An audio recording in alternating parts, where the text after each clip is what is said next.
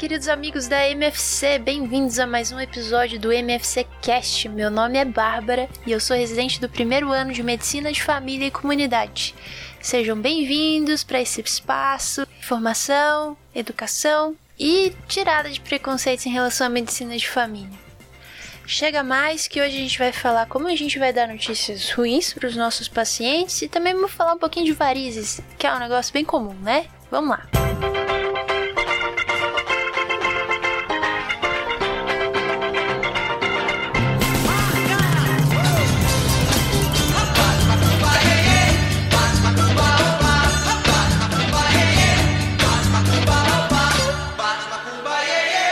Gente, hoje no Desconstruindo o MFC, a gente vai falar sobre como dar notícias ruins. Basicamente aquele protocolo Spikes.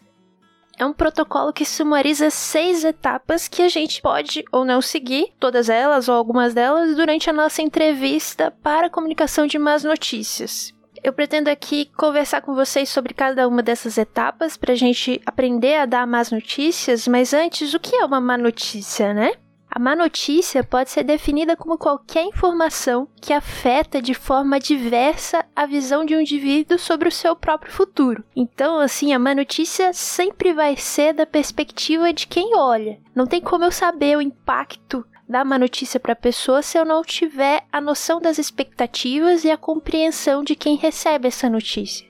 E a má notícia, ela tem uma série de barreiras para quem transmite também uma vez que ela gera sentimentos ruins, né? Para quem recebe, logicamente, mas para quem transmite também vai gerar sentimentos fortes de ansiedade e aquela ideia de que eu não quero transmitir uma carga tão negativa para outra pessoa. Isso surge como uma barreira e por isso é tão importante a gente desenvolver técnicas de comunicação para conseguir transmitir a má notícia, que é um dever nosso, da melhor forma possível. Então agora vamos entrar nas seis etapas que compõem o protocolo Spikes. A primeira etapa é a preparação para consulta. Eu vou, a partir do momento que eu sei que eu tenho que dar uma notícia ruim, e é importante que às vezes eu tenha essa noção antes de dar, eu vou preparar todo o ambiente. Vou marcar a consulta o mais breve possível, vou preparar um ambiente confortável dentro do consultório, preferência com privacidade, sem intervenções indesejadas, avisar para ninguém interromper, desligar o celular. Antes de começar a consulta, tenho que estar preparado e estar bem informado sobre a condição clínica, os registros, o histórico do paciente também aqui envolve não só a preparação do ambiente, mas as expectativas que eu tenho em relação a isso. Vou tentar fazer aquela simulação mental do que pode acontecer, se eu estou preparado para isso, tentar tirar minha bagagem emocional de sentimentos ruins sempre que eu conseguir fazer isso tentar me fortalecer emocionalmente com relação às minhas previsões do que pode acontecer, para que a minha reação emocional não seja um empecilho para essa consulta. Vou incentivar o paciente ou familiar do paciente a, a trazer outras pessoas de confiança dele, encorajar levar o esposo, o parente ou amigos, não mais do que duas, três pessoas, mas é importante ele se sentir acolhido e junto de quem ele confia. Vou sentar de frente para o paciente ou ao lado do paciente e tentar evitar qualquer tipo de barreira entre ele e eu. Vou tentar com essa proximidade me conectar com o paciente. Se possível, manter o contato visual, por mais que possa parecer desconfortável, mas é importante eu tentar me conectar com ele. Se eu achar que é oportuno, eu posso tentar ter um contato físico com ele, sempre em regiões não muito invasivas, né? No ombro, no braço, no máximo na mão. Ok, essa é a primeira etapa na qual eu organizo minhas ideias, organizo o que eu tenho que passar de informação e controla o ambiente de forma a deixar ele confortável, sem interrupções e acolhedor para quem vai receber essa notícia ruim. Após essa preparação, eu vou então para a segunda fase, segunda etapa. Nessa etapa, você vai segurar a ansiedade de que você é o protagonista, você que está dando a má notícia. Não, você foca no paciente, centra nele. Lembra que a má notícia depende da percepção dele do que é uma má notícia. Então eu preciso saber agora qual é a percepção do paciente do que está acontecendo. O que você sabe do seu quadro clínico? O que você sabe sobre os motivos que levaram a gente a fazer esse exame?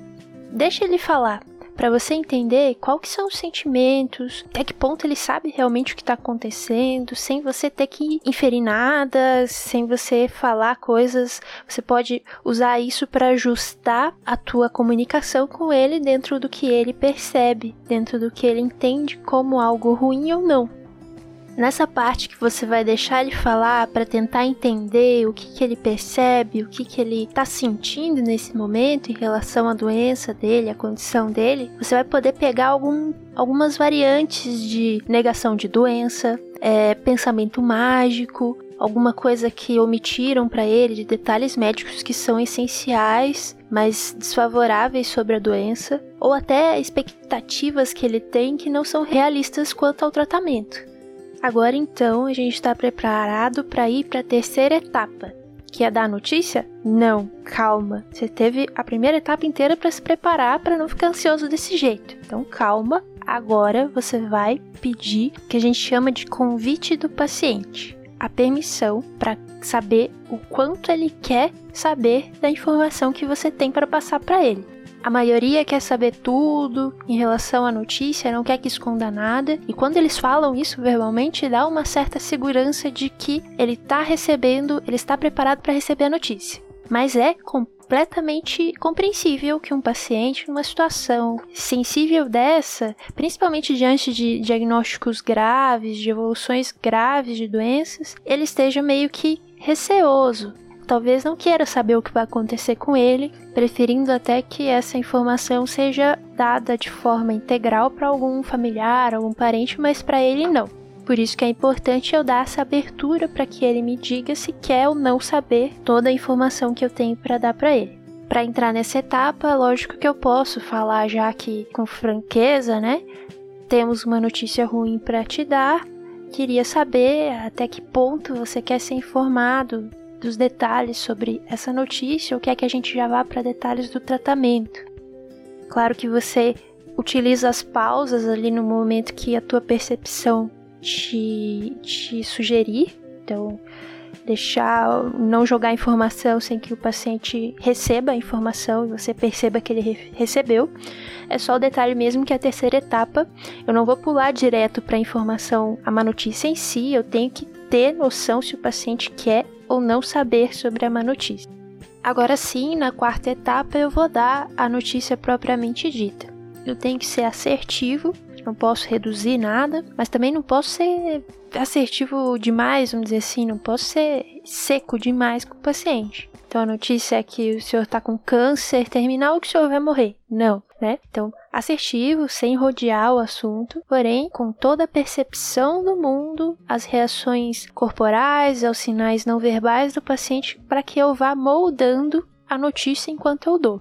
É, tenho que alertar, então, ele que lá vem uma notícia ruim, isso melhora a percepção da notícia, ela não vem do nada vou pegar a explicação e, e moldar ela quanto à percepção do paciente, facilitar alguns termos muito técnicos. Não vou jogar muita informação assim para ele, eu tenho que ter minhas pausas e perceber o quanto ele está compreendendo, o quanto que uma próxima informação não vai sobrecarregar ele emocionalmente. Vou ter que então uh, perceber esse ritmo que eu vou seguir e repetidamente eu vou verificar o entendimento do paciente, saber se ele está entendendo, como que eu vou proceder daqui para frente, continuo dando a notícia ou não. E aqui o delicado e por isso toda a preparação que eu tenho para consulta, todo momento de percepção que não vem só da consulta, né? Vem de todas as consultas que eu já conheço o paciente. Então eu vou usar todo esse conhecimento para embasar a forma como eu vou dar notícia. Eu vou ter que estar num estado de atenção plena no paciente para ver como ele está reagindo, suas reações, sua linguagem não verbal, para que eu saiba comunicar isso da forma menos danosa possível e mais bem compreendida por ele. Essa minha atitude de centrar no paciente, nas percepções dele, nas reações dele, deixar que isso conduza a consulta, é, nos aproxima, como seres humanos mesmo. Ele se sente acolhido. Uh, por mais que você tem que estar preparado para qualquer tipo de reação, sabe? Que quando alguém recebe uma notícia ruim, ela pode entrar em negação, culpar o próprio portador dessa mensagem, mas isso não deve te impedir de tentar se conectar com o paciente durante esse período se colocar mais ao lado dele do que acima como um transmissor de informações ruins. E nessa minha divagação de estar ao lado do paciente, eu acabei entrando já na quinta etapa, que é perceber as emoções e respostas afetivas dos pacientes. É, então eu vou observar qualquer tipo de emoção do paciente, né? Eu tô focada nele. Pode ser lágrima, pode ser olhar de tristeza, um silêncio que me incomoda, mas eu tenho que saber que é possível, ou até estar de choque. Se ele estiver muito calado, como eu falei, o silêncio acaba deixando a comunicação meio sem jeito. Usa a pergunta aberta, assim, o que, que você está sentindo, o que, que você está pensando, se quer se abrir para mim. Eu sei que aqui às vezes acaba sendo a parte mais difícil pra gente lidar com emoção. A gente muitas vezes não tá preparado e não é questão da gente anular a nossa própria emoção, mas às vezes a gente acaba anulando a emoção do paciente para não sentir nada de ruim mais importante nessa etapa é você, como eu estava falando, se colocar ao lado dele, oferecer apoio, solidariedade, não tentar como às vezes a gente tenta já ir pro plano, vamos oferecer solução. Não, acolhe o sentimento do paciente, dá tempo para que ele sinta o que é que ele vai sentir naquele momento. Até porque é complicado a gente seguir conversando e passando informação num período que o paciente possa estar desestabilizado e não consegue mais entender o que a gente vai falar dali para frente.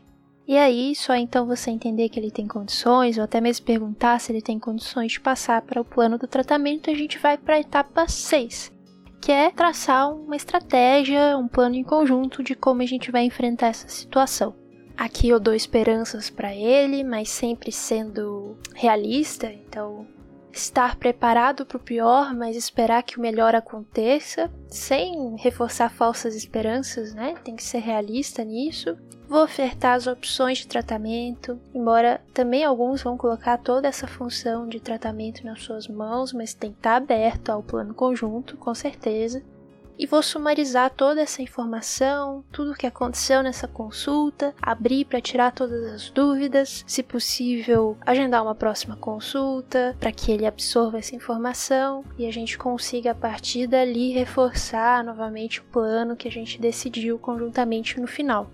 Essas então são as seis etapas do protocolo Spikes, que é o mnemônico para o S é Setting Up, que é aquela nossa preparação para o encontro. O P é de perception, que é percebendo o paciente. O I de invitation, que é aquele convite que o paciente vai te dar ao diálogo, se ele quer ou não saber das informações. O K de knowledge, parte que a gente passa o conhecimento ao paciente, empodera ele e passa realmente a informação ruim. O E de emotions, que é aquela parte que a gente tenta entender as emoções, abrir espaço para as emoções do paciente, identificar elas e moldar a nossa comunicação a partir delas.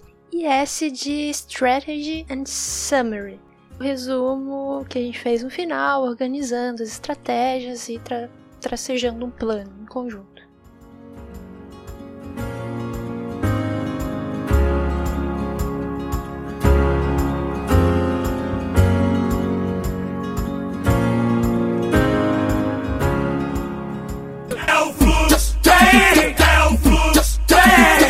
Se deitou do nego blue, vem que hoje é o fluxo.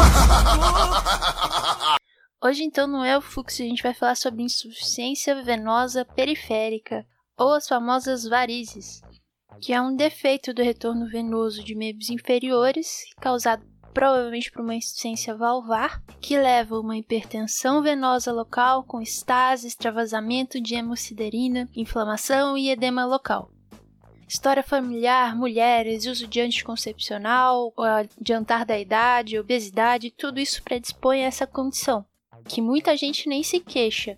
Algumas vão se queixar por condição estética e algumas pela questão do edema, desconforto, esse pinicamento, formigamento de membro inferior.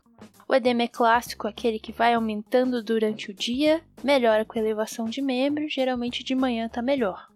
O diagnóstico é clínico, a partir dessa anamnese, em que eu vou identificar o padrão do edema associado com esses sintomas de peso ao final do dia, formigamento. Vou ter que colocar uns diagnósticos diferenciais na cabeça para eu poder diferenciar de algumas coisas que causam isso também.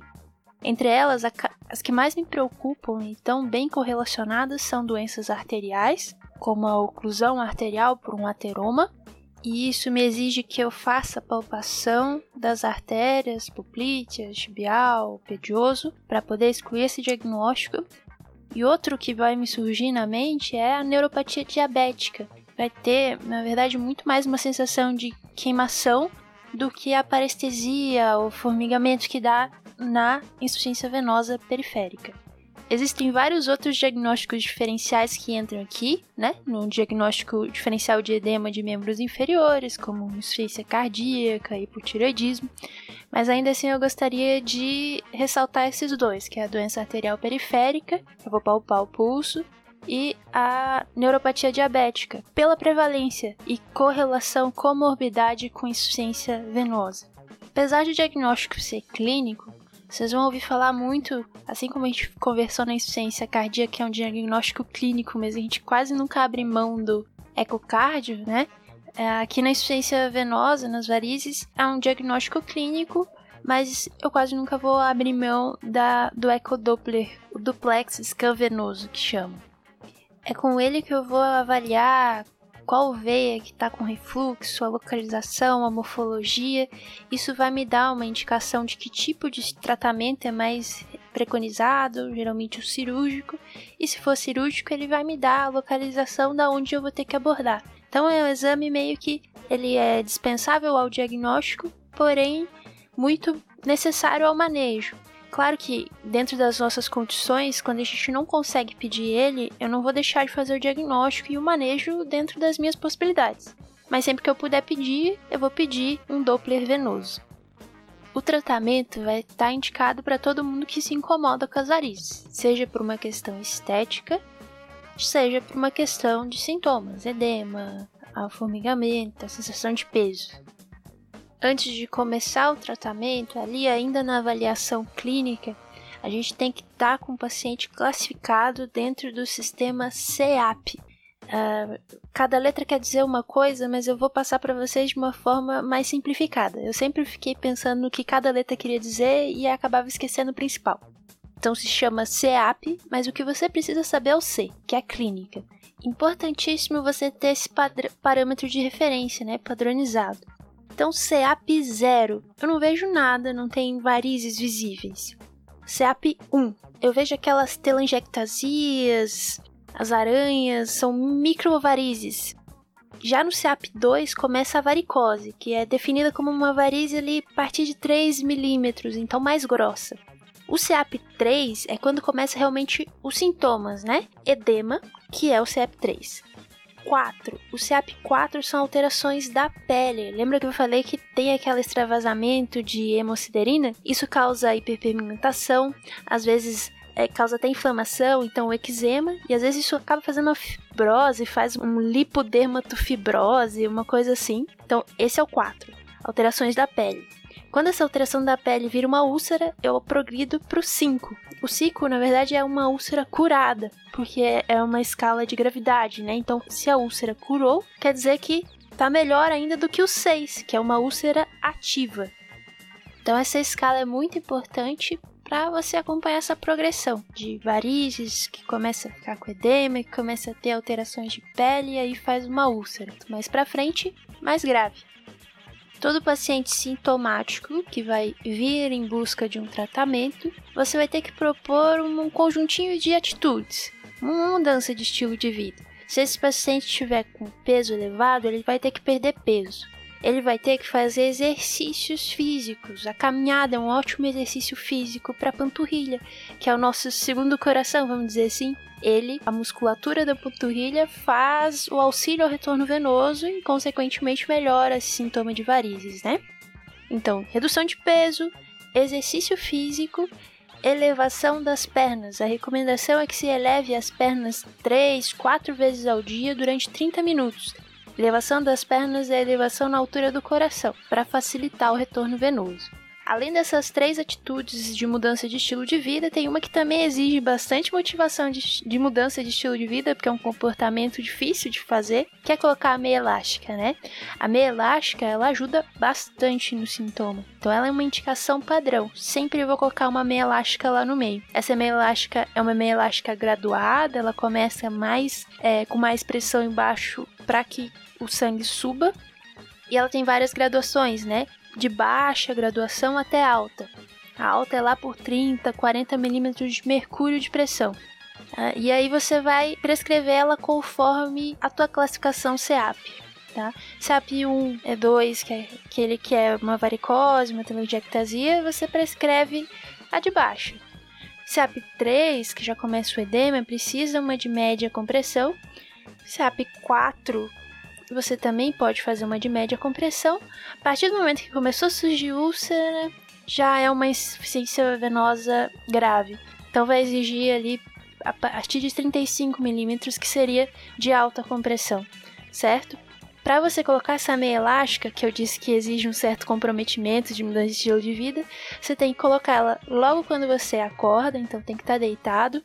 Se você levantar, esqueceu de colocar, vai ter que ficar lá 20, 30 minutos com a perna para cima para voltar o sangue e daí sim você colocar. Uh, a de alta compressão ela é bem difícil de ser colocada, vem até com um calçador para te ajudar a colocar. A de média já não é tão difícil assim. Acaba sendo não tão usada pela questão do calor, da dificuldade de lembrar todo dia de colocar, às vezes um certo desconforto. Tem que ser retirada à noite porque de noite você vai estar deitado e não vai precisar da meia. É excelente usar meia, só é meio difícil, mas, mas é difícil também perder peso, é difícil lembrar de ficar elevando as pernas, é difícil fazer atividade física. Tudo que depende de comportamento, às vezes a gente coloca essa barreira da dificuldade, então eu não vou fazer. Não, é interessante a gente colocar isso como uma terapia padrão. Isso eu tenho que fazer para todo mundo.